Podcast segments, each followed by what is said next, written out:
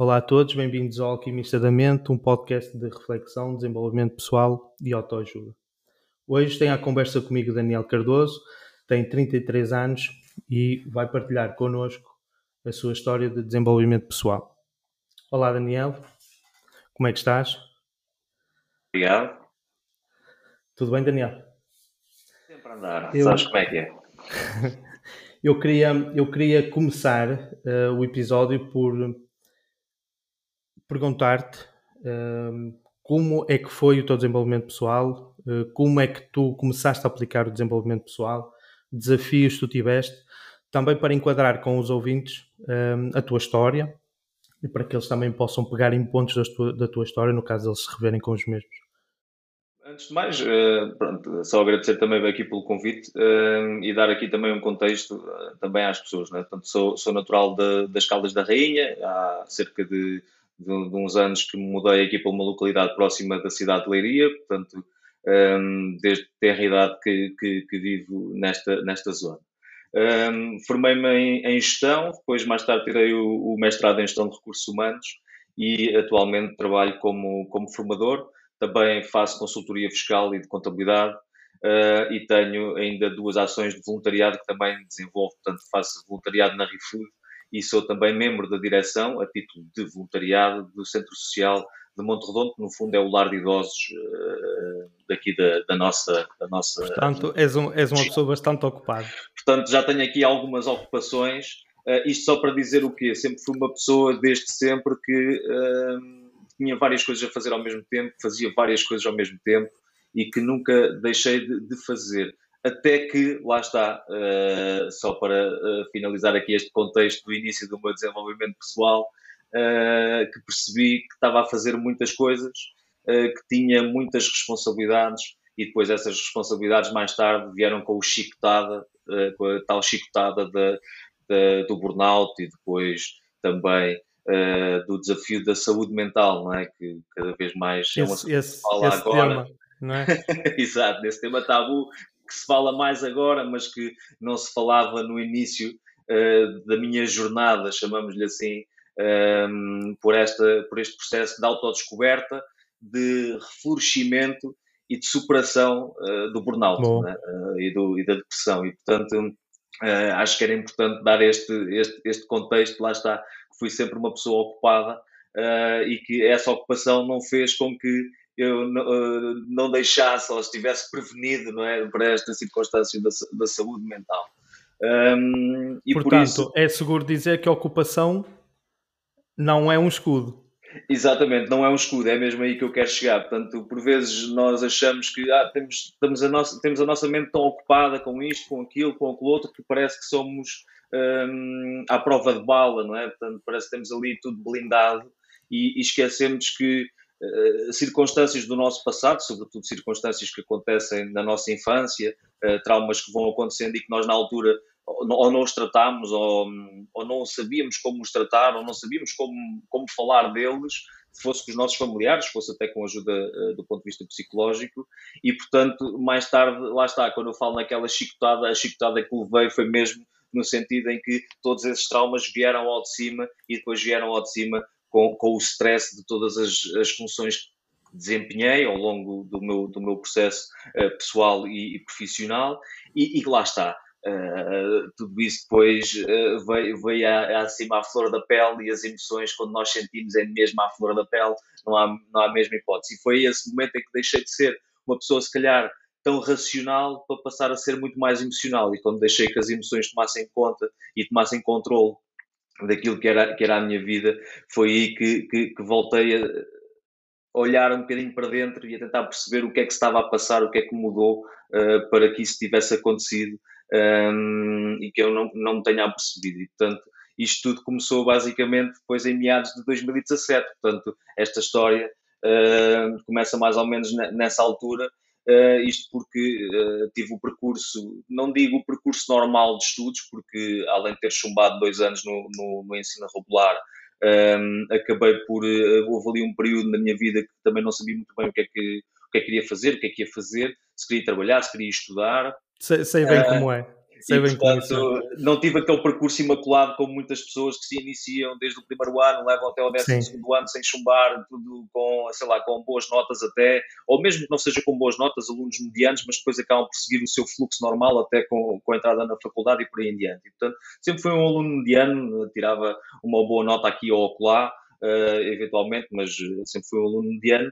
E, e, e, portanto, quando terminei o ensino secundário, já dois ou três anos mais tarde do que a maioria do, dos meus colegas, já entrei na faculdade sempre mais tarde. Portanto, o facto de ter terminado também a, a minha, o meu secundário já a trabalhar e a estudar já me deu aqui também alguma maturidade uh, comparativamente às outras pessoas que, que, ainda não tinham, porque lá está, tiveram outro, outras circunstâncias de vida, não é? Portanto, outro percurso. Deixa-me só então recapitular. Tu, uma pessoa extremamente ocupada, tinha diversas tarefas para fazer, sempre mente ocupada, ou achavas tu que estava bem ocupada?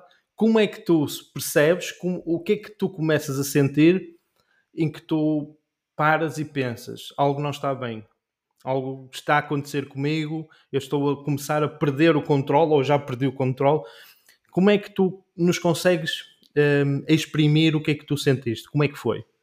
Sinceramente, foi, foi algo que na altura foi totalmente imperceptível uh, e que eu só tomei consciência disso uh, por os meus sintomas de stress e ansiedade se manifestarem do ponto de vista físico através do suor. Portanto, se não fosse esse acontecimento, Bom. se calhar se fosse, sei lá, a falta de ar ou, ou se fosse o desmaio, como às vezes fala, uh, sei lá, o, medo de, de, de, falar, de verbalizar para uma plateia, Sim. sei lá, para um conjunto de pessoas. Um, pronto. E aqui neste caso começou com esta questão dos suores, portanto, muito ao de leve, sentia um, um, em um ou outro momento algum pico de ansiedade, porque depois de ter terminado a minha licenciatura, senti que estava a levar um percurso profissional em crescendo, portanto, comecei numa, numa multinacional Uh, com o estágio profissional, saí da zona de leiria porque estava difícil encontrar trabalho aqui e tive que, que, que alargar os meus horizontes uh, geográficos na busca de emprego e fui para Lisboa. Uh, e nessa, nessa altura entrei numa multinacional que faz a distribuição de, de, de cadeias de abastecimento, restaurantes bastante conhecidos, não vale a pena fazer publicidade a eles, uh, mas, mas são bastante conhecidos, portanto, a pode nível ser mundial. Eles queiram, pode ser que eles queiram patrocinar o podcast. Por exemplo. Uh, e então Uh, nessa altura senti que o meu percurso foi, foi crescendo, passei por várias áreas da empresa, até que depois acabei por ficar numa área em concreto. Essa área era muito apoiada na parte da logística e também do controle de gestão, ligado aqui aos meus estudos, e fui começando a, crescer dentro dessa, dessa área. À medida que ia tomando mais responsabilidades um, e ia tendo todas as minhas outras atividades uh, pessoais e, e também uh, profissionais, foi nessa altura, em meados de 2017, que senti então aquele Bom. primeiro choque, aquele. Um, uh, aquele nervoso miudinho, mas mais do que o nervoso miudinho normal, daquela ansiedade de olha, vou ter uma apresentação, ou vou ter um teste, ou vou ter qualquer coisa. Senti que num momento completamente anormal, isto é, não estava exposto a nenhuma pressão uh, evidente, uh, e senti. E senti, o teu corpo reagiu, sentiste que o teu corpo reagiu. reagiu. Aquela primeira descarga, aquele primeiro ataque, não lhe posso chamar ataque de pânico, mas se calhar a primeira. Uma amostra do que viria, o que viria a ser o ataque de pânico. Exatamente. E eu, na altura, não me apercebi perfeitamente do que era. Lembro-me realmente de ter solicitado à minha chefia se me podia ausentar uh, por um determinado período, não é? Portanto, acabei, acabei por, por ir para casa, fui descansar cerca de uma hora, uma hora e qualquer coisa, vivia relativamente perto do trabalho, portanto, um, pronto, também tinha passado um, um, fim de semana em que tinha estado um bocadinho exposto ao, ao sol e assim, por isso não liguei logo aquilo a um ataque de pânico e sobretudo a isto, mas, mas sim, foi aí. Uh, e só, se calhar há coisa de um ano e meio, quando comecei com terapias mais a fundo e começar a aprofundar mais isto, é que me apercebi que aquele é que poderá ter sido o momento zero, não é? Portanto, o, o primeiro trigger. O primeiro, o, sim. Uh, o primeiro gatilho. Um... Um, já vamos às terapias, mas antes, daí, desse teu primeiro, desse teu primeiro sintoma, um, até começares as terapias, levaste algum tempo a aceitar que alguma coisa estava que já não estava tão bem? Cerca de 3, 3 4 anos até, até, à primeira, até à primeira sessão de psicologia que depois me levou à terapia. Portanto, vamos lá ver, posicionando isto no tempo de 2017 certo. até meados de uh, fevereiro de 2020 foi essa altura que tomei aqui, uh, foi a partir de fevereiro de 2020 que tomei consciência. Portanto, não foi de, ainda antes do, da pandemia, chamemos-lhe assim, né? Portanto, ainda antes da pandemia, sim. estar a começar a ficar fechado em casa, etc. Eu já tinha saído de Lisboa em outubro de 2019 para aceitar uma oferta em teletrabalho em Leiria, portanto ainda ninguém falava em teletrabalho, já eu estava a vir para, para digamos, para casa em teletrabalho uh, a fazer as minhas funções. Um, Estavas à frente, à frente do já tempo. Estava, já estava um bocadinho à frente. Tinha, estava curiosamente a escrever a minha tese de mestrado, e eu penso que, que já tivemos a oportunidade de falar disto. Estava a escrever a minha tese de mestrado em direi, uh, gestão de recursos humanos e, a direito, e o direito à desconexão, portanto, um tema uh, fraturante que ainda também não se falava na altura e que já, eu já estava aqui também uh, a prever o que é que me ia acontecer sem saber, não é? Portanto, foi, foi, não, foi, não, não só a ti, tu simplesmente encaixaste ne, nesse, nesse padrão, porque infelizmente acontece a muitos, não é? Exatamente.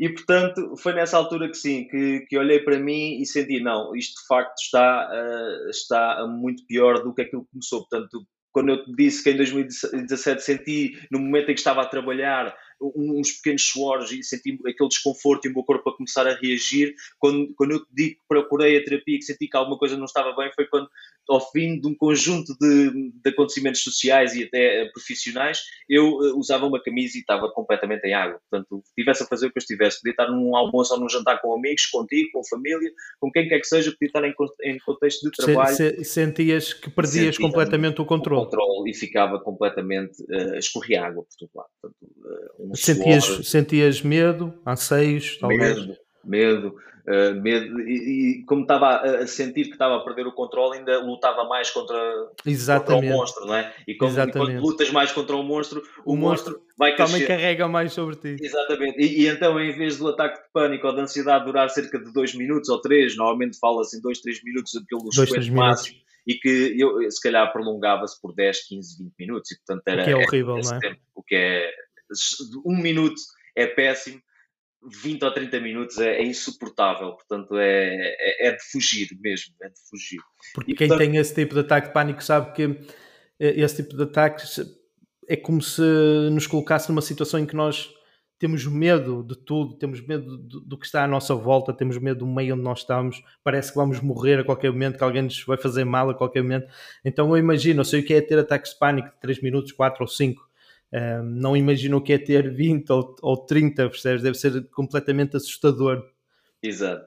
Epá, não quer dizer que tenha sido sempre dessa durabilidade, não é? Tanto com Sim, essa duração, mas, mas, pode ter mas, chegado. Mas pode ter chegado uh, facilmente e eu não. Epá, achar que aquilo era uma hora ou já era duas. Ou, pronto. Se calhar a percepção que tu tens quando tens de um ou dois minutos é que já foi 20 ou 30, e se calhar a percepção quando tu tens Sim. 20 ou 30 é duas ou três horas. Né? Também é possível que é, é, possível que também a gente perca um pouco a noção do, do tempo. Tal e qual. Sim, pode acontecer, e... mas seja como for, é horrível.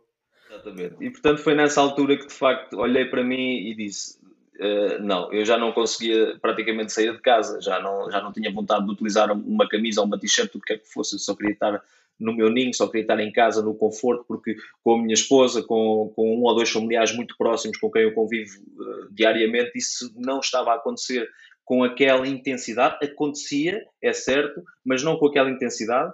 Um, e mesmo que eu recebesse alguém em casa, é? Portanto, estou no meu conforto, estou na minha zona de conforto, certo. estou relativamente confortável, até com pijama ou com roupa bastante leve e, e, fresca, e eu sentia, portanto, eu sentia esse desconforto, sentia essa necessidade de até nesses momentos me ter que ausentar, e portanto, ir à casa de banho disfarçadamente, por vezes, as pessoas já sabiam, não é? pelo menos a minha esposa e mais uma ou duas pessoas já, já, já percebiam que alguma coisa não estava bem.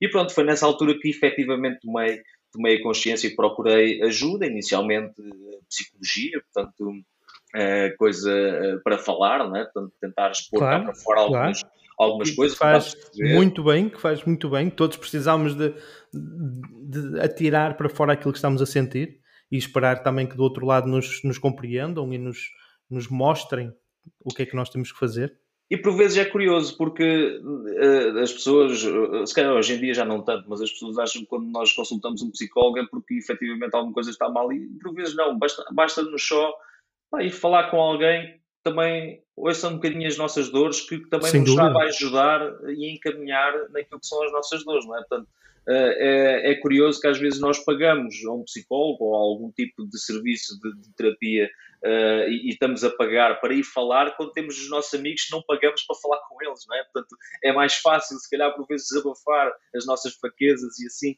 com alguém uh, do que propriamente com um amigo. E... Porque, porque quando, quando nós procuramos uma terapia, um psicólogo, um coach, o que for, nós procuramos um espaço seguro, procuramos um lugar onde a gente possa ser quem é, sem máscara, e, claro. e, sem que haja aquela, aquele medo de sermos julgados ou e, e, é isso que nos leva também a procurar. Muitas das vezes também é isso que nos mantém afastados, porque temos medo de dar esse passo para o desconhecido e falar com alguém que nós não conhecemos, vamos conhecer naquele momento, o que é que ele vai achar, o que é que ele vai pensar de mim, será que é extremamente seguro que eu vou falar com ele? Mas depois, quando nós lá chegamos, percebemos que dá para criar um ambiente seguro, podemos ser nós, sem máscaras, sem, sem rodeios, é o que é, explicamos, falamos, e o facto de nós estarmos a, a colocar para fora os nossos medos, os nossos receios, o que for, um, ajuda-nos, porque não, não é bom nós termos aquilo dentro de nós, nós temos que mandar aquilo tudo cá para fora. para qual. que o processo comece uh, a funcionar. E essa parte é muito difícil, é particularmente difícil uh, acontecer é? porque estamos a expor-nos, seja com um psicólogo, ou seja até com um amigo, mesmo o nosso melhor amigo, sim, ou uma pessoa sim, sim. que nós tenhamos o máximo de confiança, até a nossa esposa, portanto, que normalmente é a pessoa. É difícil, é, é difícil, é, difícil. É, muito difícil nós falarmos, falarmos disso, até porque do outro lado. Lá está, eh, não sabemos como é que a pessoa vai, vai olhar, vai reagir e lá está, temos medo desse julgamento, vai achar que eu estou na preguiça, estou, uh, estou a chamar a atenção, estou, pronto, é esses, esses pequenos primeiros pensamentos Sim, porque, temos. porque também há muita gente que, que, criou, não é? Criou essa ideia de que as pessoas, uh, a depressão ou a ansiedade ou o pânico, que são sintomas para chamar a atenção. A pessoa, ah, a pessoa tadinha só quer atenção ou a pessoa é fraca, não consegue fazer mais e arranja essas desculpas. As coisas não são assim tão lineares. Ninguém Exatamente. quer ser eh, ansioso, ninguém quer viver no pânico. Okay? Oh. Isso não é uma coisa que nós escolhemos viver. Eu não acredito que alguém queira viver ansioso a vida toda. Ah, não, exatamente. Eh, eh, lá Porque limita-nos uma dose de ansiedade nós precisamos sempre, porque lá está claro. aquele, aquele, aquele boost de fugir ou, ou, ou defender-nos, né? portanto mantém-nos alerta, mas o excesso, uh, tudo que é excesso faz mal. Tudo que é excesso, ansiedade, um determinado nível de ansiedade é ótimo, um determinado nível de medo é ótimo, porque tu sem medo pões-te em risco desnecessário, uh, um, um determinado nível de stress é ótimo, mas tudo que passa aquilo que é considerado ótimo já, já nos vai fazer mal. E então, quando se torna crises ansiosas, pânico, depressões, eh, já estamos a viver fora do, do controle. Nós já perdemos, já, já largámos as rédeas há muito tempo.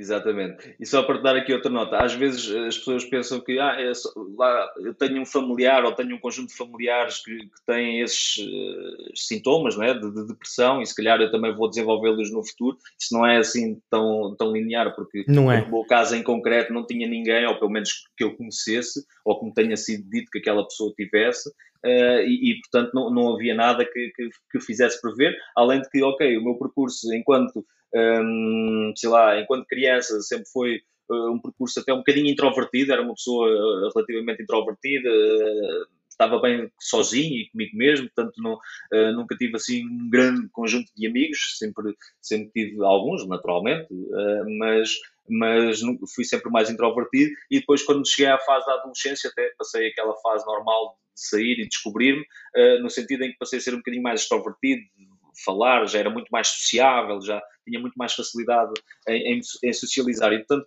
quando cheguei a esta fase do início de, de, de 2020, eh, com esta dificuldade em, em socializar, em, em, estar com alguém, custou-me imenso, porque nunca fui assim, eu não sabia o que, é que era ser uma pessoa tipo, fechada ter que ficar fechado, percebes? E, é pá, isso custou-me custou horrores, para ser franco. E, e, é difícil depois tu, tu, tu conseguires falar com, com alguém, seja, seja essa pessoa quem, quem seja. E por isso é que, lá está, tive a necessidade de, de procurar ajuda do ponto de vista uh, psicológico um, para, para me tentar Claro, claro, né? claro. E, e, e esse, que era, não é? E tu, e tu quando decides, ok, vou procurar um psicólogo, vou procurar uma terapia, já estás a dar um grande passo. É um passo importantíssimo, se não o mais importante. Tu estás a assumir, estás a aceitar que realmente há alguma coisa que não está tão bem contigo, precisas de melhorar, precisas de largar aquilo e tu queres efetivamente largar aquilo e já deste o salto, porque muitas, muitas pessoas não conseguem pedir ajuda. Eles não Exato. querem ser ansiosos, não querem viver no pânico ou no medo, mas eh, começam a aceitar que aquilo é a única realidade deles, que é imutável e que eles não conseguem abandonar aquilo. Então, aquela identidade de medo, de ansiedade, de depressão é a única coisa que eles têm. E eles, por muito que não o quisessem no início, eles não conseguem abandonar. Então, não procuram ajuda e vivem anos nestas condições. Sim. É horrível pensar assim, mas, mas acontece. E tu, Daniel, quando deste o, o, o passo mais importante foi eu preciso de um psicólogo. Tu já assumiste que querias trabalhar aquilo. Claro. Portanto, aí sim é um ato de coragem.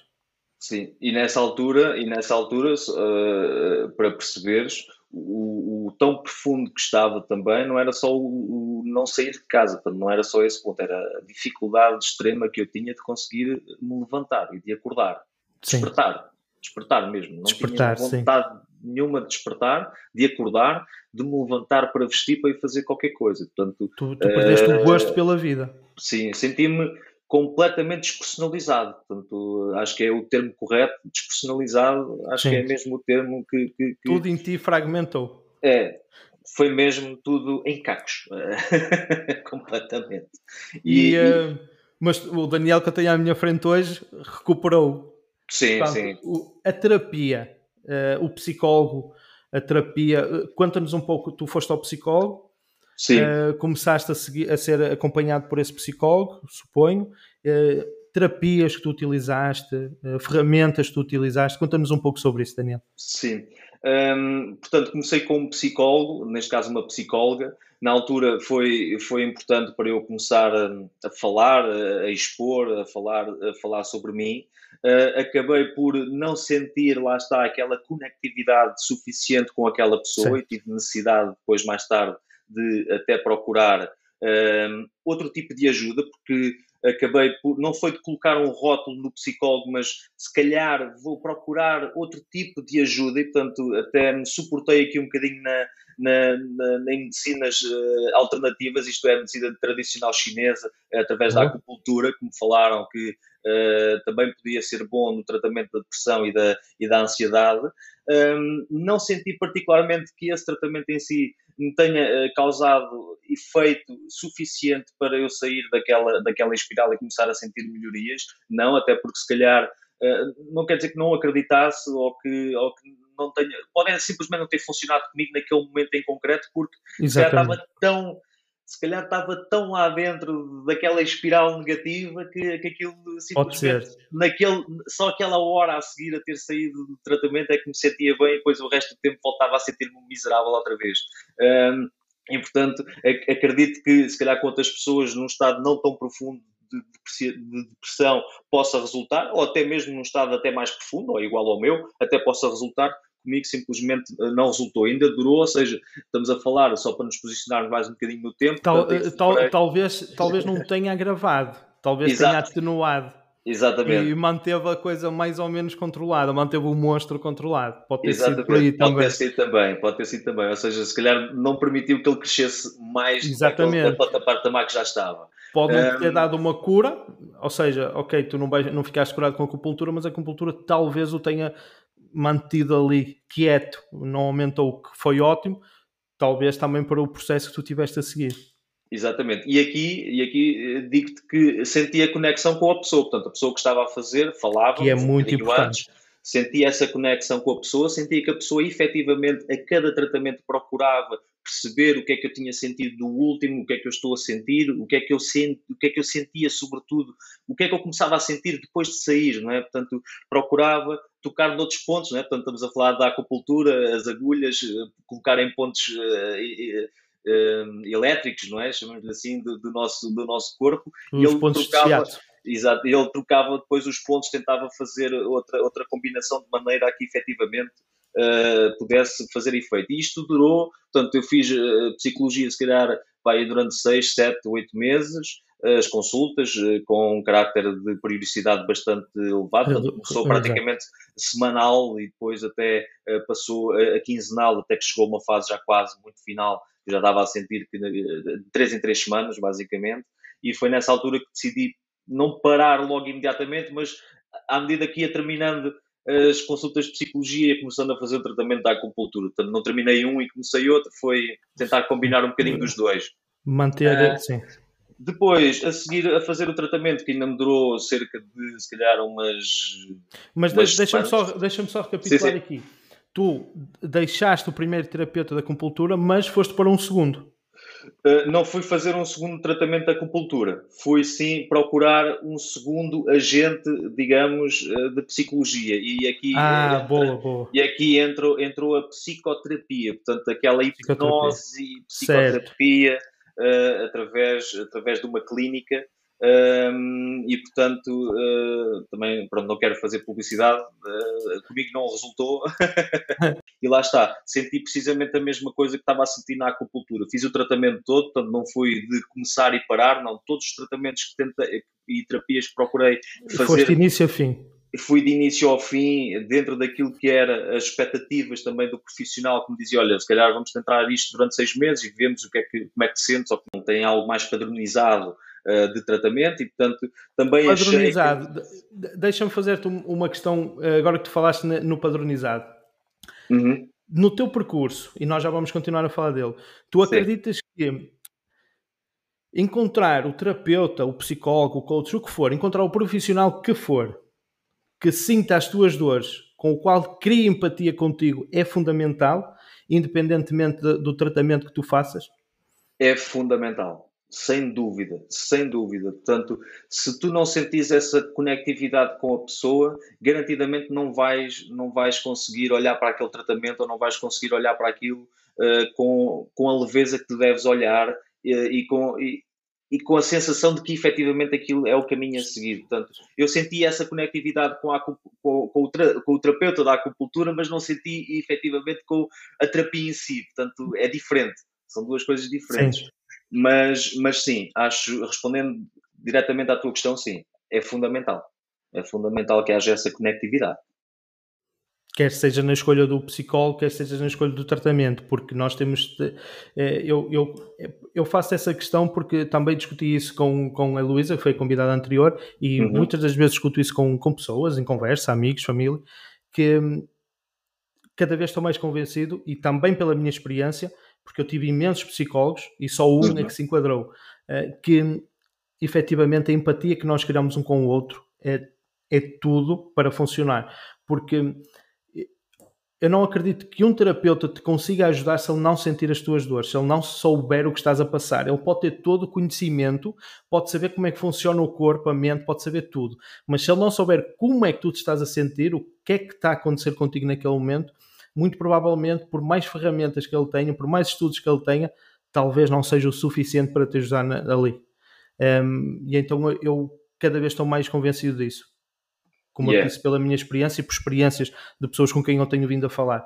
Por isso é que eu te fiz essa questão, porque um, os tratamentos que tu fizeste talvez não, não sejam eh, maus para isso, porque eu acredito que qualquer tratamento, seja ele de medicina alternativa ou não, se uhum. eles te fizerem sentir bem, já funcionaram. Não, não importa se não funcionou para outra pessoa, mas se tu saís lá bem, se achares que estás a ficar melhor, já funcionou. E, estamos e... a falar de um problema de mente, portanto, se é da mente, não é? Aqui a percepção Exatamente. da nossa mente é que acaba por nos dar se estamos a ir, se estamos nos a sentir bem ou não, se estamos a ultrapassar ou não o nosso problema. É? Exatamente. É? Portanto, por isso, isso, é que eu digo às é pessoas, é se for acupuntura, se for hipnose, se for psicologia, se for life coach, se for não importa, tu fizeste, sentiste melhor, está a resultar contigo. Tal e qual. E é isso, isso que tu precisas, tem que resultar contigo. É, não, para não, não entrarmos no padrão que tu falaste. Sim, sim. E foi isso que eu senti, pese embora haja uma, par, uma primeira parte na, na, na, terapia que é praticada pela clínica da mente, que é direcionada ao paciente, sem dúvida, portanto há essa primeira fase, uh, mas depois um, aquilo não, uh, isto não há um, um one size fits all, não é? Portanto, isto não há este, este, este, lado de que um tratamento que, se, que, serviu para este vai servir para toda a gente. Não, não, é? não há um para um. Exatamente. eles, criam, eles criaram um modelo de negócio.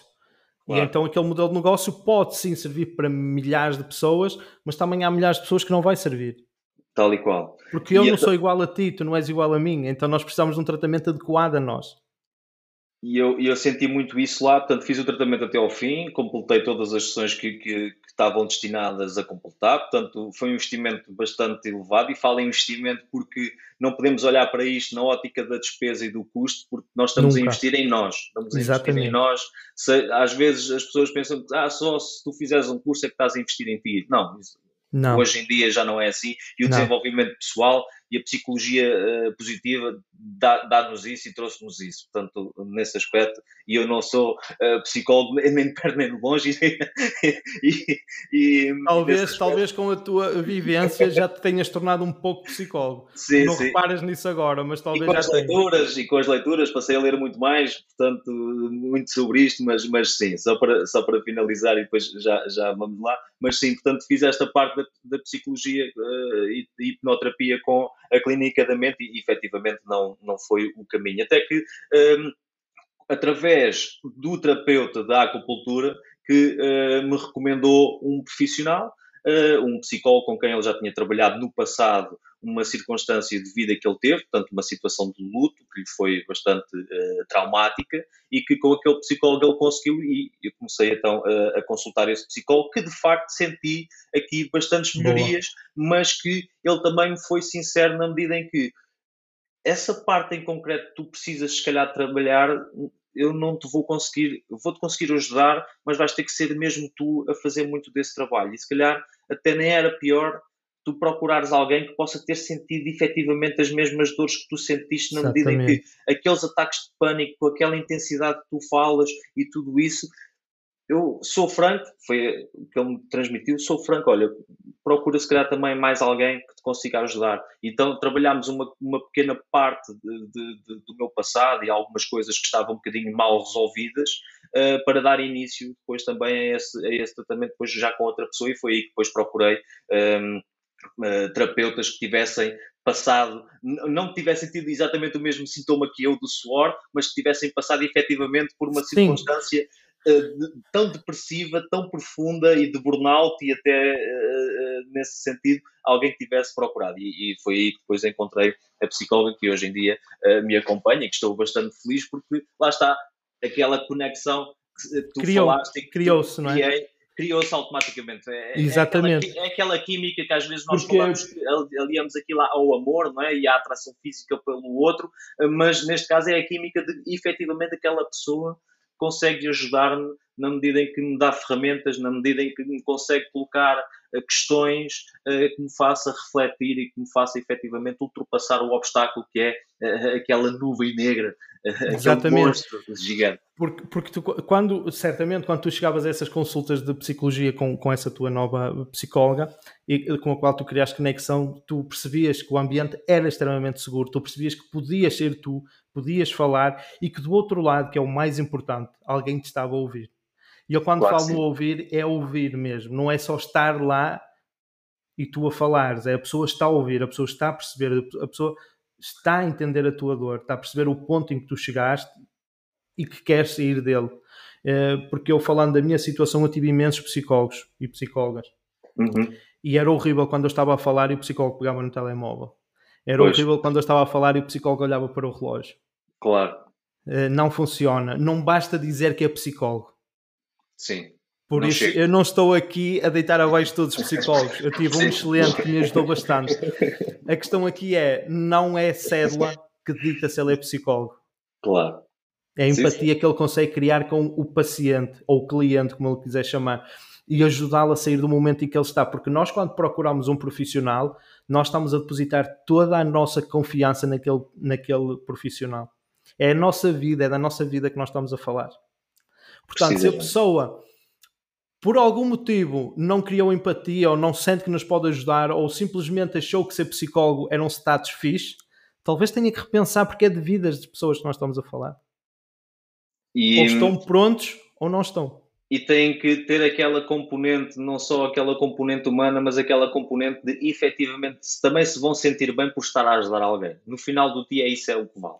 É, é que, que nós importa. efetivamente ajudamos alguém e que nós podemos também ser ajudados por alguém. Portanto, vamos sentir, é um win-win, no fundo. O, o sentimento de ajuda é fantástico. Tu sabes que eu tenho feito consultas com pessoas, eu tenho tido as minhas sessões com pessoas, eu sinto que estou realmente a fazer a diferença na vida destas pessoas e é notável, não é só eles que me dizem, é notável. A primeira sessão e as sessões seguintes.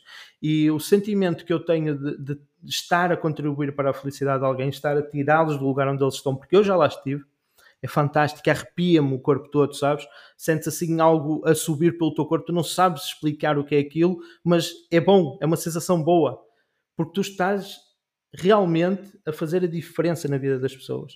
E esta devia ser a primeira motivação de alguém que procura para viver uma profissão que é ajudar os outros. Concordo.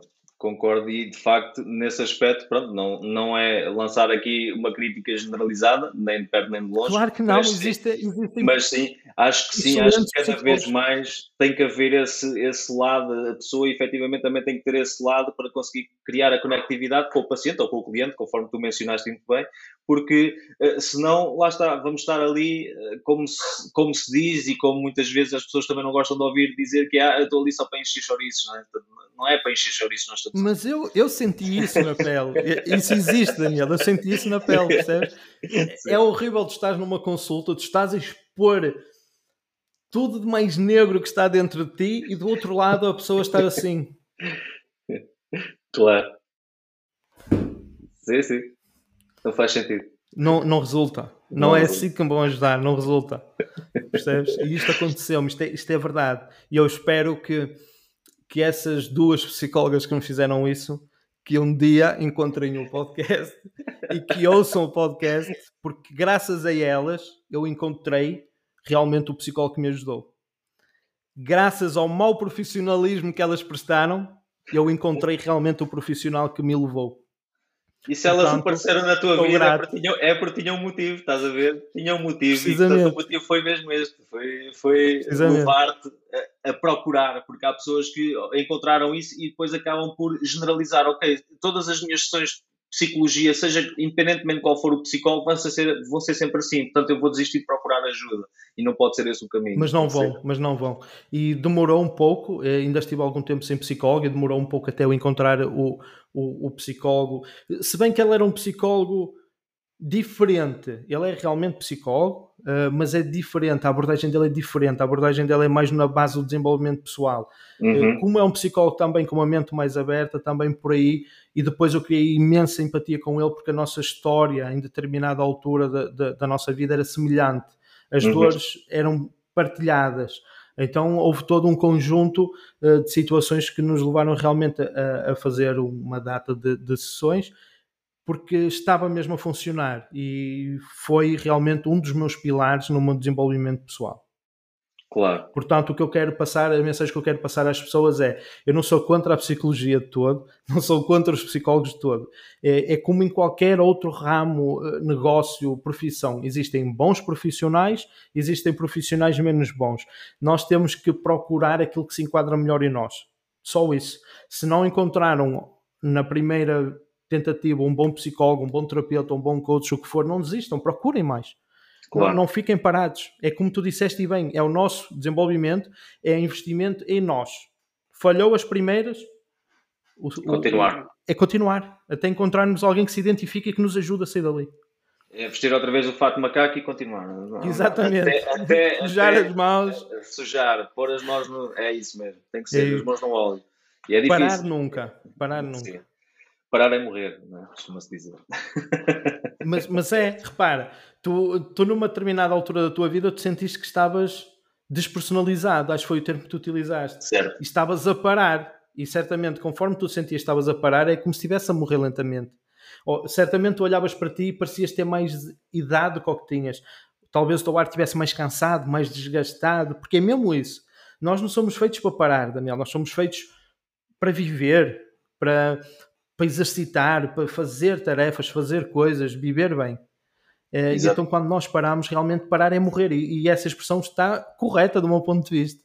Claro que sim, claro que sim, e é, e é sem dúvida isso. E, e por isso é que, lá está, demorou também este processo da, minha, da procura, portanto, depois, desde, o primeira, desde a primeira sessão até encontrar a terapeuta, neste caso a psicóloga, um, que me está a acompanhar agora, ainda demorou cerca de um ano e meio também, portanto, estamos a falar aqui, uh, se calhar até um bocadinho mais uh, do que isso. Portanto, eu só em meados de 2022, já depois de algumas sessões já com esta psicóloga, um, é que comecei a sentir-me bem. Portanto, estamos a falar que desde 2017 até 2020 foi passar o miserável, né, o horrível, Sim. não digo que tenha sido todos os anos da mesma maneira, mas foi crescendo e, e a crescer é sempre. Uh, chegamos lá à espiral negativa e, e, descendente muito mais rapidamente do que depois saímos dela, e portanto só comecei a sentir uh, efetivamente a começar a sair dela em meados de 2022, já mesmo para o final do ano. Portanto, um, se eu puder dizer que só a partir deste ano é que se calhar comecei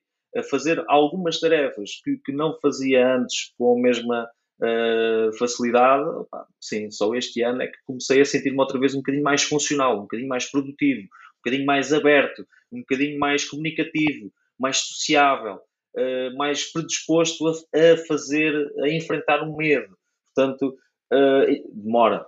demora. O, o, o, Daniel, o Daniel que viveu nessa espiral de medo uh, teria a coragem de fazer o podcast hoje? Não teria, garantidamente. Não teria. Portanto, estás no bom caminho.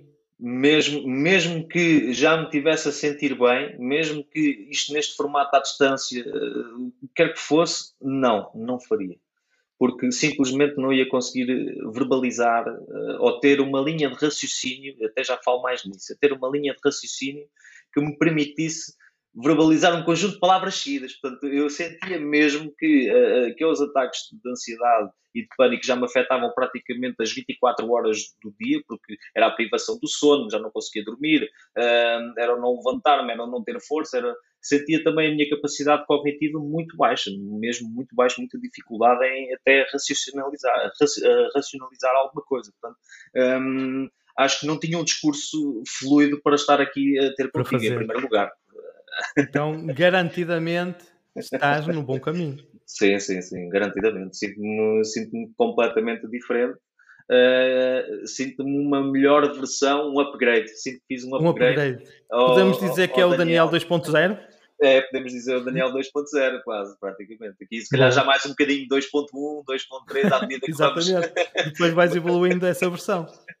à medida que vamos lendo mais um bocadinho, que vamos estudando mais um bocadinho, vamos tendo mais uma sessão aqui e acolá. Acho, acho que sim, acho que tem sido. Tem Porque sido tu continuas, bom. ainda hoje, 2023, estamos em setembro, 15 de sim. setembro. Uh, vou deixar aqui uma referência temporal. Espero que daqui a uns 50 anos alguém ouça isto e vai ter a referência temporal. Uh, hoje, tu continuas com a tua terapia, tu continuas a aplicar o teu desenvolvimento pessoal, certo? Claro que sim.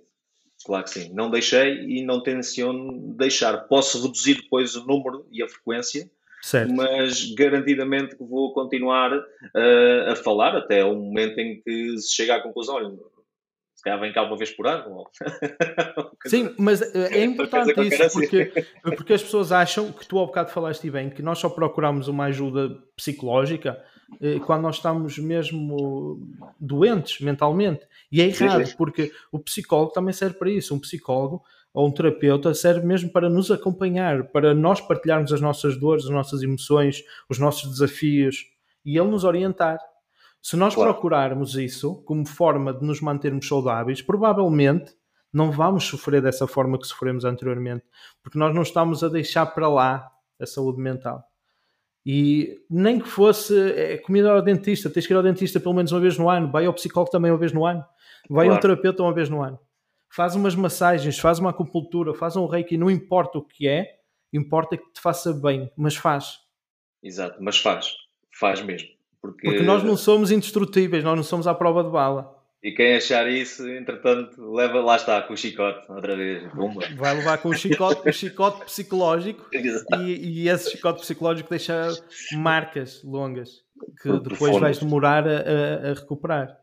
Sim, Eu, sem dúvida. Tu demoraste uns 5, 6 anos, uh, pelas contas, não é? Eu demorei uhum. uns 5, 6 anos também. Uh, tu tiveste os teus desafios, eu tive os meus. Uh, tu nunca mencionaste, não sei se foi o caso, não sei se chegaste a ter pensamentos de morte ou suicídio para terminar. Por há pessoas não. que têm, há pessoas que não têm. Felizmente tu não tiveste, eu tive. Tive perante a situação de fazê-lo ou não fazê-lo, uh, num, num 16 andar. Portanto, nós, cada um é que sabe o barulho que as nossas cabeças fazem. A, a, voz, as vozes interiores uh, que, nos, que nos obrigam às vezes a desistir, mas se nós formos fortes o suficiente a não desistir e procurar ajuda como tu procuraste, como eu procurei, como muitas pessoas procuram, nós saímos lá. E a prova disso somos nós aqui hoje. Claro eu não sei o que é pânico, eu não sei o que é ansiedade agora. Sim. Sei o que é ter sentido, não sei o que é sentir. Já não existe claro. isso na minha vida. Ainda tenho alguns momentos, ainda que, que ainda subsiste aqui um bocadinho, mas muito residual comparativamente ao que senti antes. Portanto, estamos a falar que ainda em alguns contextos que me estou a começar a expor, agora mais, uh, com um bocadinho mais frequência outra vez, um, ainda não ultrapassei tudo, portanto, é mesmo assim, ainda estou nessa fase também de conseguir ultrapassar ainda, mas já está muito mais pequena a nuvem, e, ou o monstro, não é? Chamamos o monstro, vamos chamar o monstro, eu gostei, eu gostei. Exato, o monstro está muito mais pequenino, já olho para ele de cima, portanto já não olho para ele para cima, já olho para ele de cima, já o vejo. É seguro dizer que agora é um, é, é um monstrinho, então. É um monstrinho, é um monstrinho, já dá, já dá praticamente um passar a perna por cima dele e saber o que é que está do outro lado, que são infinitas possibilidades, são infinitas coisas que podem Exatamente, exatamente. E, e, e, portanto, nesse aspecto, sim, mas lá está, em determinados momentos. Um, ainda tenho aquele pensamento, só que já tenho as ferramentas para contornar esse pensamento. E se calhar, no momento em que eu até possa sentir algum tipo, o início daquilo que poderia ser um ataque de pânico, eu já reconheço, já olho para ele e já digo: Ok, tu estás aí, uh, já falo com ele de outra maneira, não é? Tipo, estás aí, mas eu agora tenho ferramentas para lidar Exatamente. contigo. Anda cá estás que aí, eu vou tratar de ti. Anda cá, é, é isso mesmo, anda cá que eu, que eu já te vou apanhar. Portanto, é diferente. Uh, e antes não era ele aparecia e eu simplesmente encolhias, encolhia, deixavas de ocupar espaço outra vez no meu campo de, de, forças, no meu colete e ficava ali. E portanto, uh, por isso é que eu digo, uh, ainda não está totalmente ultrapassado, mas estou uh, a fazer por isso, estou no caminho para lá e garantidamente que no período de tempo que será o período que, que, que a minha mente assim o, o permitir, porque não, podemos criar a expectativa de que, ok, agora estou a fazer isto e daqui a um ano estou, estou bem. Não, pode demorar mais. Não, é não devemos criar dessas expectativas, devemos nivelá-las até, uh, o nosso nível de expectativas à realidade e, portanto, temos que, temos que, nos, temos que nos adaptar a isso. E, e, por vezes, essa é a primeira parte que nós também temos de trabalhar, que é a gestão das nossas expectativas e, e e é fundamental. É, falaste, é falaste num ponto muito, muito importante, que eu falo muitas vezes também em sessão. aquilo que nos levou ao ponto que nós estamos hoje foi um acumular de situações. Levou anos. Nós não podemos esperar que uma, duas ou três consultas, ou sessões, ou terapias, que nos vão colocar outra vez sem sentir aquelas coisas todas. Não é instantâneo. Não há magia. É um processo contínuo. No início, vai ser um pouco mais lento, estamos naquela fase de adaptação, estamos a começar a receber um, aquela terapia ou tratamento e interiorizar. E depois, com o tempo, vai se tornando um pouco mais fácil. Mas é, é mesmo essa ideia, e obrigado por, por mencionares isso, porque as pessoas precisam mesmo ter a noção de que não vai ser fácil, vai continuar a ser um processo lento, vai ser, vai levar o seu tempo, pode até doer um pouco às vezes emocionalmente, qualquer coisinha, ou até física, porque muitas das vezes quando o pânico, o medo é, é tanto que pode ser físico, nós sentimos fisicamente, mas uhum. é esse o processo e leva o seu tempo. E não mencionei, mas uh, durante este processo também acabei por também uh, com esta psicóloga, ela também me encaminhou a um psiquiatra e também não é vergonha nenhuma, nós temos que tomar algum tipo de antidepressivo, uh, seja ele às vezes o que for. Na, agora, também temos é que perceber que por vezes esses antidepressivos depois também têm o, o outro lado, não é? Portanto, Exatamente. Uh, faz ser, bem, mas pode fazer muito bem, calculado. mas tem que ser, mas tem que ser muito forma, calculado. Eu, eu, eu, eu também é? tive com antidepressivos mais tempo do que aquilo que eu gostaria e estava a causar em mim efeitos secundários indesejáveis, tanto hum, a nível psicológico como físico uh, e até sexual. Pois, okay? sim, sim, há uma uh, diminuição brutal de, de libido porque e etc. A, é, não, não. Porque o uso prolongado, o uso prolongado de, de antidepressivos provoca imenso dano no teu corpo. A boa uhum. notícia, são reversíveis, ou pelo menos a maioria deles são reversíveis. Hoje sinto-me saudável, não tenho qualquer problema que cheguei a ter com, com os antidepressivos, larguei-os por completo. Quando deixei o antidepressivo foi difícil, o primeiro mês foi horrível, eu vomitava, eu sentia calafrios, eu tive febre, eu sentia tonturas, mas eu, eu estava na fase de mudança, percebi que já não fazia nada, os antidepressivos só me estavam a piorar, porque foi um uso prolongado, por eh, não sei se foi uma falha médica, não sei se foi uma falha minha, não importa, mas o uso foi descontrolado. E então eu decidi que queria deixar aquilo. E fui ao, psiqui ao psiquiatra, o psiquiatra concordou comigo, uh, um novo psiquiatra concordou comigo, que realmente aquele acompanhamento estava um pouco desajustado. Fez o novo plano para eu largar o medicamento, um plano de dois meses para eu largar o medicamento. Quando larguei o medicamento, ele avisou-me: tu vais largar o medicamento, mas vais ter três semanas horríveis, porque é o período em que o teu corpo realmente liberta toda a toxina, liberta tudo. E, e assim foi. Não sei se foi mental porque ele me falou, mas a verdade claro. é que eu senti tudo que ele me falou: enjoos, uh, o frio, febre, tipo tudo. Mas depois é fantástico. Tu ganhas outra vez o controle sobre ti, tu ganhas outra vez o teu bem-estar, já tens algumas ferramentas para controlar a ansiedade, já não precisas dos antidepressivos e é fantástico, Daniel. Ganhar outra vez, porque nós nunca devíamos querer perder as rédeas da nossa vida, mas ganhar outra vez as rédeas é fantástico. Sentiste estás no controle outra vez? Tu dizes, é... eu estou a controlar, isto é a minha vida e eu estou a controlar de novo o que eu quero fazer ou não. Claro, claro. Não, mas é, mas é, e é, e é nesse ponto é que depois nós sentimos a tal felicidade, não é? Portanto, e nós muitas das vezes uh, erradamente associamos a felicidade a uma conquista, a alguma coisa que nós, nós possamos ter, sei lá, um curso que vamos finalizar. Só vou ser feliz quando tirar a minha licenciatura, só vou ser feliz quando começar a trabalhar, só vou ser isso, feliz quando é... comprar o carro, não é? Isso é a armadilha. Isso, é a armadilha, isso é armadilha. Tu estás a projetar a tua felicidade num evento que tu não controlas, num Exatamente. evento distante, estás a perder o presente, que eu ainda ontem falei disso uh, numa sessão, porque o presente chama-se presente por isso mesmo. Claro. É um presente, usa-o. E nós projetamos para o futuro as nossas expectativas. Como tu falaste bem, criamos demasiadas expectativas. E quando nós vivemos no futuro, vivemos na ansiedade. Porque nós não controlamos o que vem. Tal e qual. Nós temos que viver o agora. Tu controlas é o agora. Então vive o agora. Usa o agora. Temos de deixar para trás a agora-fobia, não é? Nós, nós vivemos esta época, eu estou sempre a falar disto porque eu, eu quero que as pessoas, não, não quero que as pessoas comecem a perceber pelo meu prisma, mas que comecem a perceber pelo delas, que nós vivemos num mundo que exige demasiado de nós. É um mundo cheio de notificações, um mundo cheio de internet, um mundo cheio disto, cheio daquilo, um mundo cheio de recompensas rápidas, um mundo de facilitismos. E é esse mundo que nos está a destruir psicologicamente. Então nós temos que contornar isso, nós temos que aprender a parar, temos que aprender a meditar, temos que aprender a voltar a ler, escrever, um pouquinho como antigamente se fazia. Temos uhum. que voltar a olhar para nós, a tratar de nós, parar de viver no passado, libertar-nos do passado, seja ele bom ou mau, mas libertar-nos. Porque nós, quando vivemos presos ao passado, criamos depressão. E libertar-nos do futuro e das expectativas futuras, para que a gente não viva na ansiedade. Então, concentrar-nos no agora. Eh, há um livro que eu li que é O Poder do Agora, em que há uma questão que, ele, que ele, o, o, o escritor nos faz. Neste momento em que estás a ler este livro, qual é o teu problema? E quando nós refletimos, não o temos. Os, no, os nossos desafios, os nossos desafios são amanhã, depois da manhã, daqui a duas horas, não é naquele momento. Não é naquele instante, é verdade. Então porquê é que nós não aproveitamos o agora? Não é, é curioso, não é? É curioso.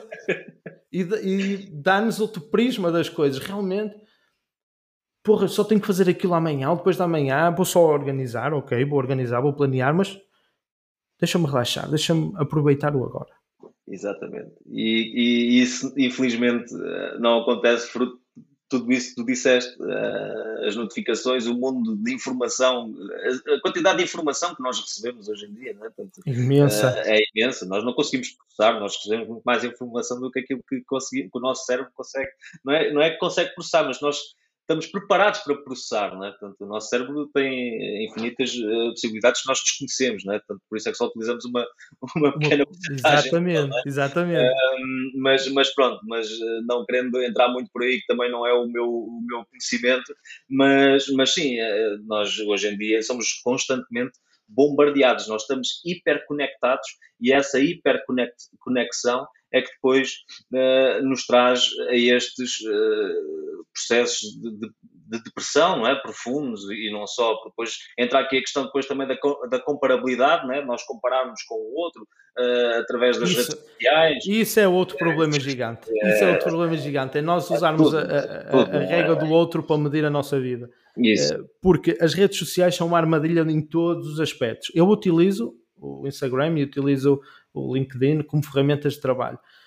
Porém, quando nós não controlamos o uso das redes sociais, o, o dano, o prejuízo é imenso. Porque se nós estamos uh, em algum momento um pouco depressivos, em baixo, o que for, e vamos começar a olhar para o Instagram, vamos começar a ver as pessoas de férias, vamos começar a ver as pessoas a fazer isto, a fazer aquilo, só nos vai levar mais para baixo. E muitas das vezes, aquela realidade que nós estamos a ver é só a realidade do Instagram. Aquilo não Exato. está a acontecer daquela forma. Sim, sim, sim. É As verdade. pessoas muitas das vezes estão quebradíssimas, a viver tristezas profundas, não conseguem procurar ajuda, mas conseguem criar um personagem lindíssimo, uma máscara, uma máscara lindíssima e colocar no Instagram. Como é. se a vida fosse fantástica, como se fosse cor-de-rosa e que não há problemas, não há desafios, não há nada dois problemas aqui que eu identifiquei, que é a pessoa não assume que está a ter uma vida medíocre e não a quer mudar, mas mesmo assim publica nas redes sociais para prejudicar aqueles que não estão seguros de si. Tal e qual. E é, e é este ciclo que nós vivemos atualmente. É, esta bola de neve, este labirinto, este é verdade. E infelizmente, infelizmente é verdade. Houve aqui duas coisas que tu, que tu falaste e que já agora queria, queria pegar nelas, que é a questão Força. dos livros. É a questão dos livros a questão da meditação e agora não me estou a recordar de outra que tu, que tu mencionaste. Tu, tu, um, tu, se quiseres, tu se quiseres até partilhar algum livro que, que tenha servido de ferramenta, força. Sim, sim, era, era um bocado aí que eu, que eu queria chegar. Portanto, eu comecei e, e depois de ter ouvido um, um dos teus eh, podcasts, um, identifiquei-me claramente com uma coisa que tu disseste, que foi, eu, eu sempre gostei de ler QB, não é? Portanto, nunca fui um ávido leitor, uh, mas eh, sempre, sempre li lembro-me que, se calhar, o primeiro livro que, que eu li, ainda estava no, no ensino secundário e tínhamos que cumprir com o Plano Nacional de Leitura, e eu Exatamente. pego sempre neste ponto uh, para iniciar as minhas sessões de formação, portanto, falo sempre neste livro, é curioso, que é O Quem Mexeu no Meu Queijo, e, portanto, foi o primeiro livro que eu li um, relativo. Não, não puxa bem esta temática do desenvolvimento pessoal, mas fala dela também. Eh, porque está lá implícita através do queijo e como é que os ratinhos e como é que os homenzinhos chegaram ou, como é que lidaram com um, ehm, a falha do, de queijo. Não sei se conheces, uh, provavelmente Por acaso, não conheço. Não, mas uh, podes, pode, mas vou pesquisar. Podes pesquisar. Vou é um pesquisar. livro bastante interessante e é muito utilizado nos processos de gestão de mudança. Portanto, informações okay. curtas de gestão de mudança e, sobretudo, quando há empresas uh, que também vão fazer uh, mudanças que são bastante estruturais e que podem impactar bastante na, na vida da pessoa, um, foi, foi de facto um dos primeiros livros. Portanto, eu tinha 15 anos e na altura não fez grande sentido o porquê uh, daquelas questões. E mais tarde voltei a ler e de facto, mais tarde, e quando digo mais tarde já foi uh, recentemente, uh, quando comecei outra vez a olhar para mim e o que é que eu também posso fazer para, para, para também tentar distrair a minha mente. Então comecei a ler e foi nessa altura que comecei mais à procura de livros de desenvolvimento pessoal. Até então, se calhar lia um romance aqui ou um policial acolá, portanto, okay. livros uh, de distração, de, de, de ficção. Histórias. E depois, ficção. histórias. Um, eventualmente uma, uma, outra autobiografia, portanto conhecer um bocadinho mais eh, um bocadinho de outras pessoas como Steve Jobs e outras Por exemplo, temos Mentes Brilhantes Exatamente. Portanto, eh, depois comecei a fazer esse, esse, também essa transição. Portanto, deixei de ler tantos livros de ficção para ler algo mais, um, eh, mais real, não é? Portanto, algo que fosse uh, verdadeiro. Até que depois comecei, deparei-me numa altura que tinha passado numa, numa livraria uh, e senti aquele chamamento daquele livro, não é? Portanto, é assim que funciona. Aquela, aquela chama que alguns num, num dos é teus episódios de podcast falaste, um, também senti isso. Só qual é que foi e qual é que é normalmente o, o meu problema com, com os tipos de livro de desenvolvimento pessoal? Não quero comprar aquilo que é a banha da cobra, não é? aquilo que toda a gente vende, aquilo que é o padrão para toda a gente. Gosto de livros que sejam particularmente sustentados em estudos. E inicialmente, se calhar, as minhas leituras não foi tanto com essa ótica, mas quando leio o primeiro ou quando leio o segundo livro e percebo que aquilo é um bocadinho. Parece que fica ali no ar. Olha, faz isto assim, faz isto assado e as coisas não se resolvendo.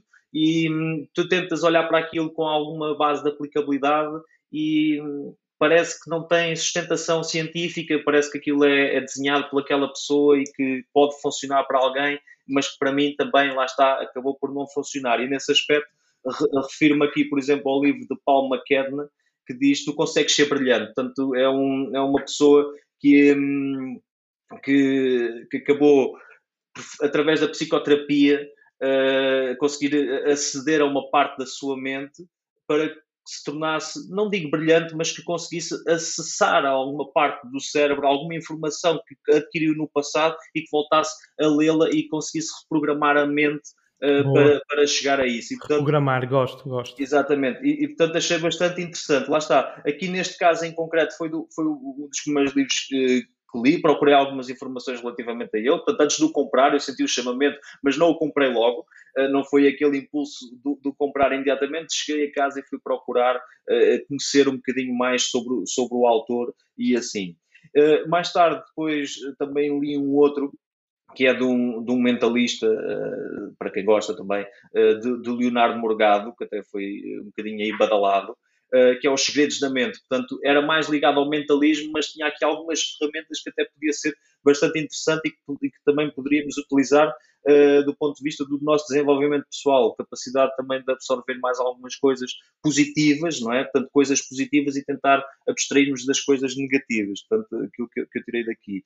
E depois um livro de uma psicóloga que é, uh, não é Loucura, é Ansiedade, que é da Sophie uh, que é psicóloga, que neste caso é, é, a minha psicóloga, ah, tenho muito orgulho ah, e muito gosto em dizê-lo, um, e, que, e, que, de facto foi um livro que, que, me chamou muita atenção para esta, para esta temática e foi através deste livro que eu cheguei a ela. Portanto, um, li este livro uh, porque percebi claramente que esta pessoa, quando estive a ler, viveu algumas coisas que, que eu também senti e que me identifiquei. E então sa, saiu daqui a primeira parte da empatia com ela. Portanto, quando comecei a ter a primeira e a segunda sessão, percebi claramente que havia a tal conectividade e que estávamos conectados de, mentalmente para conseguir ultrapassar uh, a minha situação. E, portanto, cheguei aqui a este ponto uh, através deste livro e através, através dela é que ela tem conseguido fazer ultrapassar uh, e diminuir então o tal, uh, o tal monstro que agora podemos o tal, que agora é o monstrinho.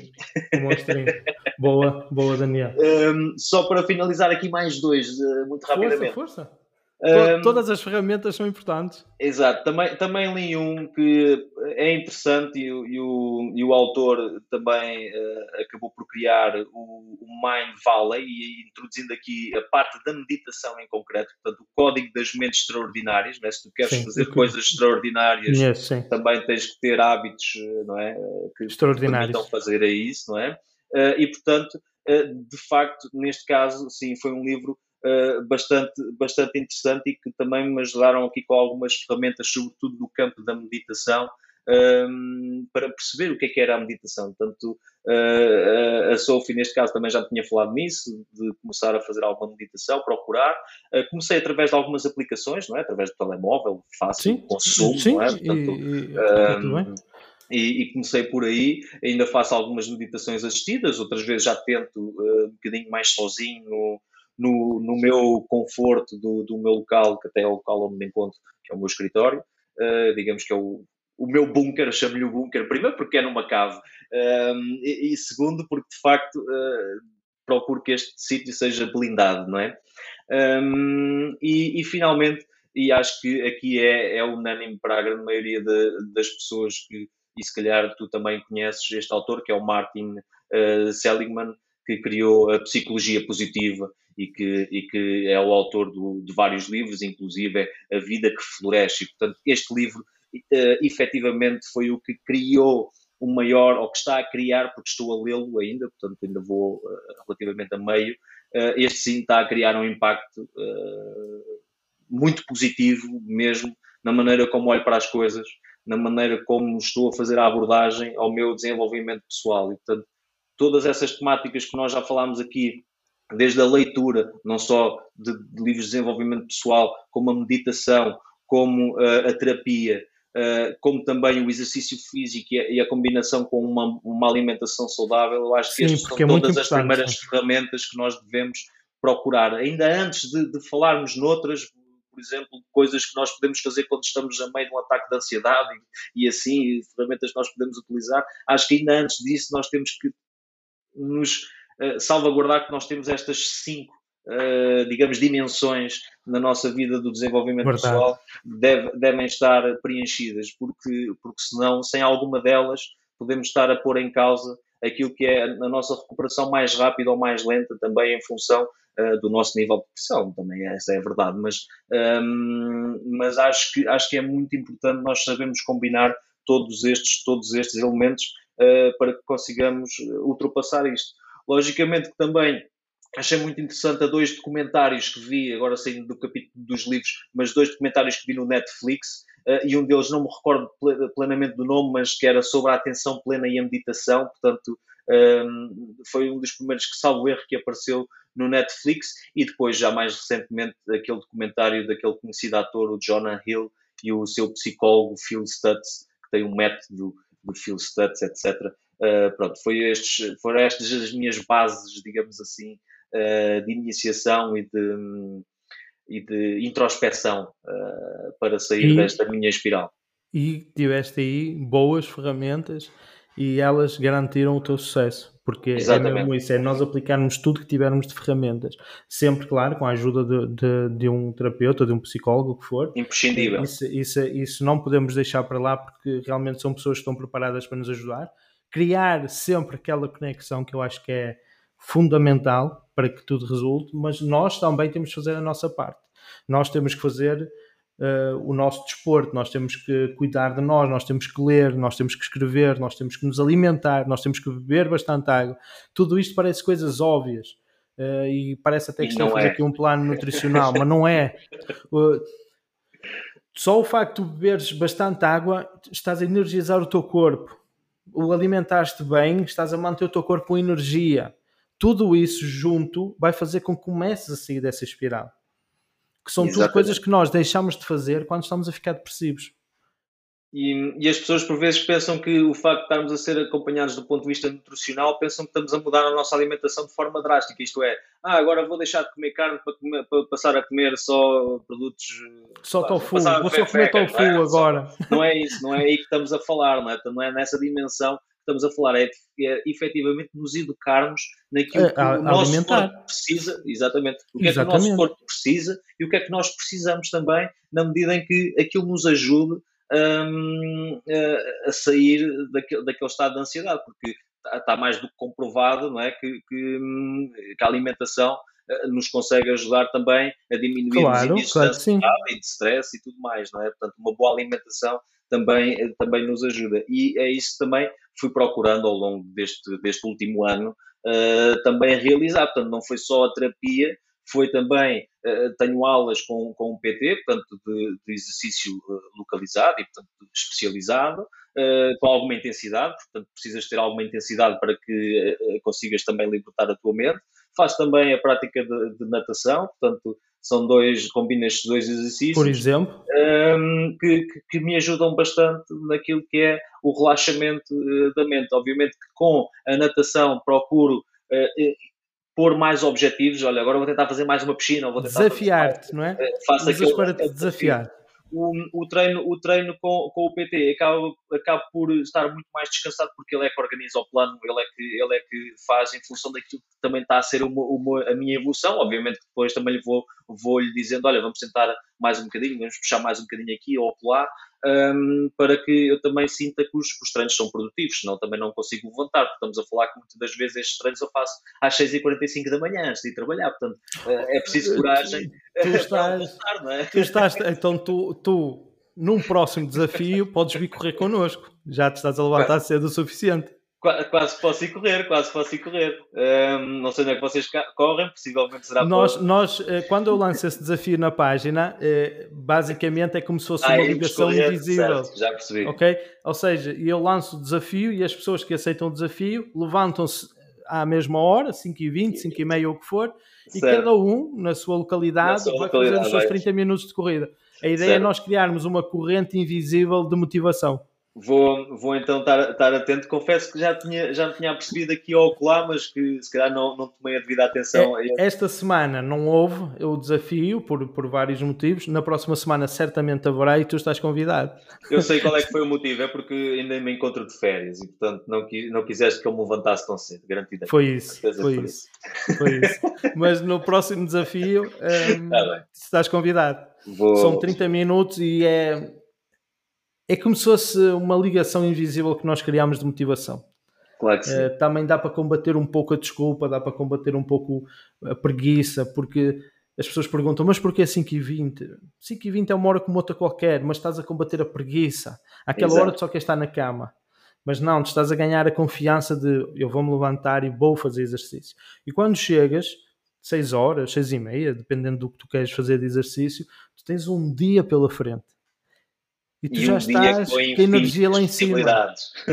Exatamente. Ou seja, tu estás acordado quando a maioria está a dormir. Tu já estás a criar as tuas possibilidades, já estás a definir as tuas metas quando a maioria está a dormir.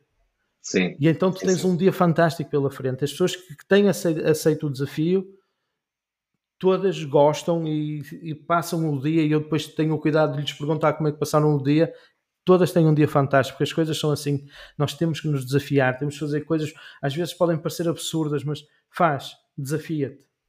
Sim, e, é, e, é, e é, é, mesmo muito importante. Eu também sempre fui uma pessoa que tinha um hábito de acordar relativamente cedo. Obviamente que à medida que comecei a sentir estes sintomas, uh, ou seja, se calhar gradualmente fui ficando cada vez mais 5 minutos na cama e esses 5 minutos a dada altura traduziram-se se calhar em horas, não é? Portanto, em horas. Um, ehm, e, e eu houve uma altura quando, quando regressei a Leiria, portanto, já em 2020, um, tinha um horário bastante flexível, portanto não havia aquele compromisso de estar no local de trabalho às 9 da manhã, por exemplo, ou, ou às 10. Desde que eu apresentasse o trabalho feito, até podia começar ao meio-dia, não havia esse, esse, esse problema.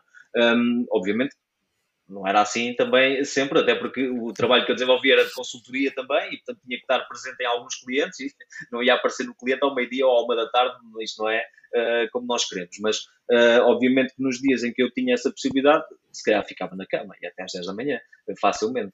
E só uh, a partir dessa hora é que me batia quase e dizia: Não, tenho que me levantar. Tenho que... Eu cheguei a ter a estratégia de colocar o telefone, por exemplo, a vez de estar na minha mesa de cabeceira, que era fácil de clicar no, no botão para adiar o. Longe. Era longe, que era para ter que me levantar. E acredito que, mesmo levantar, eu ia me deitar. Eu, eu ia desligar e ia me deitar. Porque eu olhava para mim e, e não, não me conhecia. Não, às vezes até tinha o espelho à frente e não, não, não sou eu e vou-me deitar. Tipo, vou-me esquecer, e agora? E vou esquecer que eu existo. E agora? agora não, agora se eu preciso acordo que é que naturalmente sem. Agora acordo naturalmente sem o despertador. Não digo todas as vezes, porque há momentos também sinto cansado e tenho um filho pequeno e portanto às vezes as noites também não são tão claras como a água, como outras pessoas que, um, que ainda não uh, sentiram esta sensação da parentalidade, não é? Não tiveram esta oportunidade. Um, mas, uh, mas de facto, sim, consigo acordar grande parte de, de, dos meus dias à hora que eu, que eu quiser. Ainda hoje, para ser franco, acordei às 5 da manhã, primeiro porque queria preparar algumas coisas de, de trabalho que depois, se calhar, da parte da tarde não ia ter oportunidade e que já queria começar a preparar a semana que vem do meu regresso ao trabalho, etc. E depois porque também queria fazer aqui mais alguns apontamentos, que sou muito franco, não tive a oportunidade de fazer antes, para me preparar aqui para a nossa conversa. O... Exatamente, exatamente. uh, e, e, portanto, acabei por, por fazer. Uh, e, e, e sinto-me bem, não me sinto cansado, sinto-me com energia, como podes perceber, não, é? não só pelo meu tom de voz, mas também consegues ver um, e, e, consegues perceber que há energia que de facto consiga irradiar essa energia, uh, se calhar para ti, que tu sentes, e se calhar espero também para os nossos, para os teus ouvintes, para os nossos claro. ouvintes deste para, podcast. Para os nossos, para os nossos, para o nosso, episódio é nosso. nosso episódio, um, e, e, que depois saia daqui e ainda consiga ir fazer também alguma coisa claro com, com a minha esposa, com, com algum familiar, etc. E irradiar-lhes essa mesma energia positiva. Tens que, tens que, tens que, lhe, tens que lhe mostrar o episódio, tens que lhe dizer: Olha, claro este é sim. o meu episódio. Claro que sim, terei todo o gosto de partilhar não só com eles, como também com todas as pessoas, os meus amigos e etc.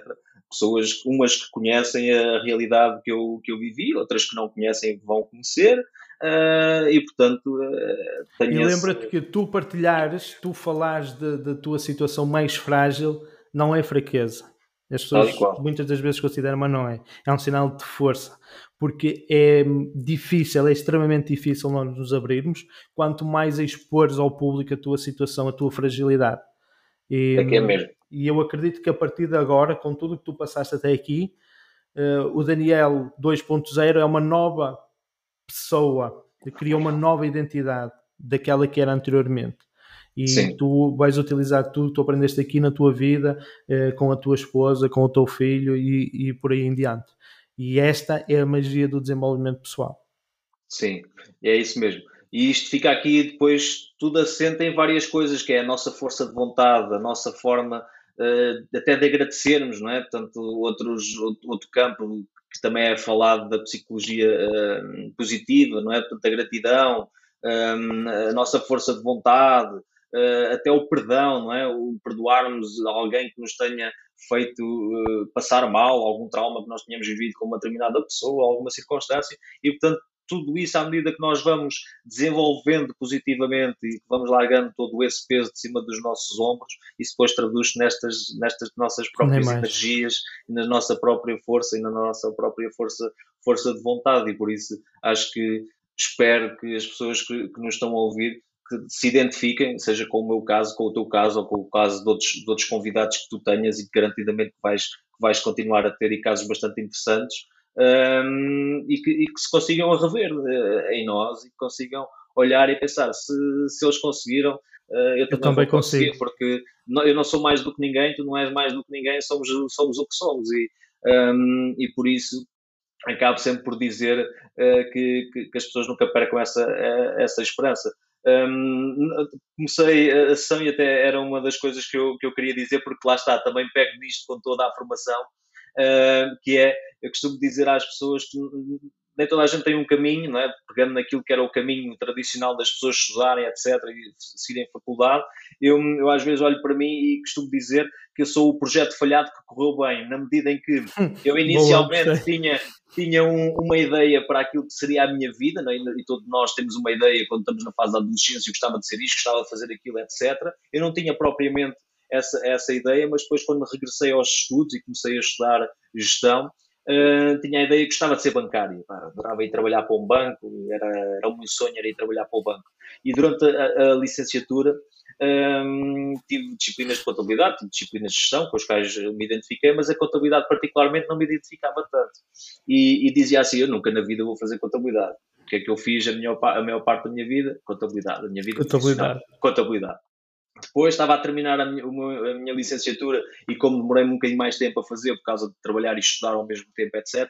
E também de alguma ramboia, também eh, sejamos francos, um, acabei por no último ano ter poucas disciplinas para realizar e fui fazer o quê? Fui fazer o, o, a formação de formadores, portanto, para dar formação. E saí de lá a dizer assim, eu nunca na vida vou ter capacidade para ensinar alguém, porque é, o, o, que é que eu sei para ir ensinar a fulano X ou a fulano Y? O que é que eu faço hoje da atividade principal? Sou formador. Portanto, formador. É, é, por isso é que eu digo que sou o projeto, o projeto falhado na medida em que queria ter uma perspectiva, tinha uma, não é queria ter, tinha uma perspectiva de vida uh, diferente e depois acabou por se projetar de outra maneira e aquilo que eu disse que uh, nunca na vida vou fazer ou que nunca vou ter uh, jeito para o fazer é o que eu faço hoje e faço com, com total prazer e com gosto. Portanto, um, é, acho que é interessante também partilhar, partilhar esse ponto contigo. Bastante interessante. É, as palavras, as palavras são as preferíveis, elas têm imenso peso, elas têm imensa energia. Provavelmente tu, quando negas alguma coisa, tu assumes essa coisa e essa coisa aparece na tua vida. Eu acho que é isso que está a acontecer.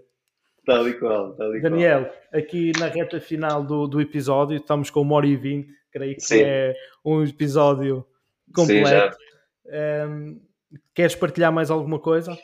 Sim, só deixar aqui algumas uh, técnicas que, e ferramentas, vá, digamos assim, que eu utilizei para superar alguns dos meus obstáculos. Não vou uh, abrir aqui muito o leque, isto é, explicar cada uma delas, obviamente, mas uh, aquilo que inicialmente eu trabalhei foi eliminar as, as, as crenças disfuncionais que nós temos certo. e que nós trazemos muitas das vezes uh, da, nossa, da nossa infância, por, porventura, porque os nossos pais, os nossos avós, a nossa família nos incutiu que nós devemos fazer aquilo, devemos fazer assado, devemos fazer cozido. A própria escola em si uh, também uh, nos dá umas ferramentas que se calhar não trabalham e podiam começar a trabalhar eh, também o bem-estar, não é? Portanto, o bem-estar da pessoa e o sucesso não se mede só na conta bancária e nos bens materiais que nós temos, mede-se também naquilo que é uh, o sentirmos bem connosco próprios e o sentirmos bem uh, não é termos todos ter uma licenciatura ou todos sermos, lá está, bancários ou contabilistas ou advogados para sermos bem-sucedidos. Eu até posso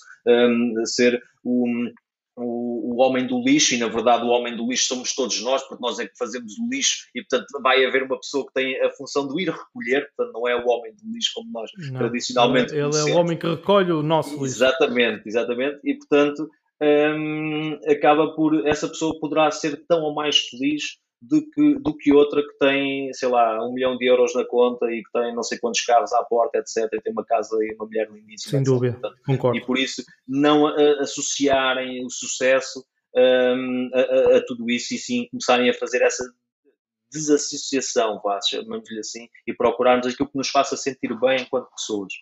Depois, uma das outras técnicas que acabei por também utilizar foi técnicas de distração, portanto, no momento em que começa a sentir uh, a ansiedade, procurar uh, tirar o foco disso e procurar uma focagem externa, isto é, libertar o meu pensamento daquilo, pensar noutra coisa qualquer, uma, uma sensação positiva que tive, por exemplo, no dia de ontem ou, ou, ou, até na manhã de hoje, qualquer coisa, algo que tenha sido relativamente recente ou que efetivamente me tenha dado uh, energia e, e, e, vivacidade e também alegria, não é? Portanto, para tentar desligar-me desse sentimento Sim, de ansiedade. Nós é chamamos âncoras. Exato. Chamamos âncoras.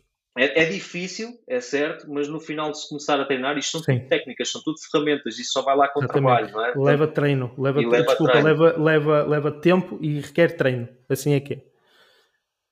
É, é interessante fazer. Outra técnica é a técnica de, de grounding, não é? Portanto, uh, as técnicas grounding uh, para conseguirmos uh, olhar para cinco coisas, tocarmos em quatro coisas, três coisas que gostássemos de ouvir, duas coisas que nós pudéssemos cheirar, uma que nós pudéssemos sentir o gosto, e portanto, isso também ajuda-nos a aliviar aqui um, essa, essa mesma, esse mesmo ataque de ansiedade.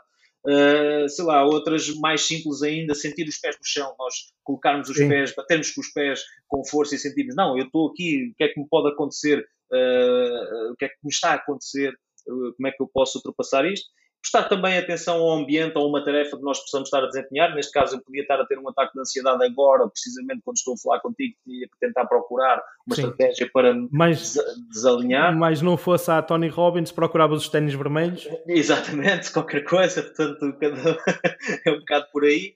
E depois, outra que nós também podemos fazer e que devemos fazer mais vezes ao longo do dia, e hoje em dia temos muitas aplicações, e até quem usa smartwatch, etc., também consegue ter rapidamente isso, que é o respirar calmamente. Portanto, podemos até associar isso a uma aplicação e ajudar-nos. Olha, neste momento vou tirar uma pausa, independentemente de estarmos ou não Exatamente. a sentir a ansiedade ou, ou, o stress, nós podemos fazer este, E praticar este, a atenção plena. E praticar a atenção plena, tal e qual. Portanto, estes são, são as ferramentas, são os, os digamos, um, as, eh, as ferramentas que eu utilizei, que utilizo, uh, se calhar também estou a utilizar outras, se calhar de forma uh, involuntária, hoje em dia por, por já ter lido, por já ter ouvido, etc. E, portanto, acho, acho que é isso. E em jeito de conclusão, só mesmo para finalizar, para as pessoas já devem estar fartas de ouvir, é criar a, tal, a mentalidade vencedora. Nós temos uma mentalidade e um mindset positivo, vencedor, e de acreditarmos em nós próprios. Um, procurarmos manter a nossa racionalidade e deixarmos uh, a emoção do lado, não é? Deixarmos de viver as emoções, não é? Isso é estas emoções, sobretudo emoções que trazem uma carga negativa à, à nossa mente, deixá-las deixá-las para lá e nunca e nunca deixar de procurar este caminho do desenvolvimento pessoal na medida em que através de qualquer uma destas coisas nós falámos, um livro de desenvolvimento pessoal, uma, um, um grupo até que nós possamos utilizar uh, de, para fazermos meditação, qualquer coisa continuamos a, a, utilizar porque garantidamente que nós, que nós vamos precisar. E nunca fazer sozinho, não é? Portanto, nós uh, sozinhos podemos caminhar muito, mas acompanhados nós vamos chegar muito mais longe. Portanto, Sem dúvida. É a mensagem final que eu queria, que eu queria deixar em jeito de, de conclusão. Pá. Obrigado, Daniel. Olha, obrigado por aceitares o convite de estares aqui a partilhar a tua história connosco.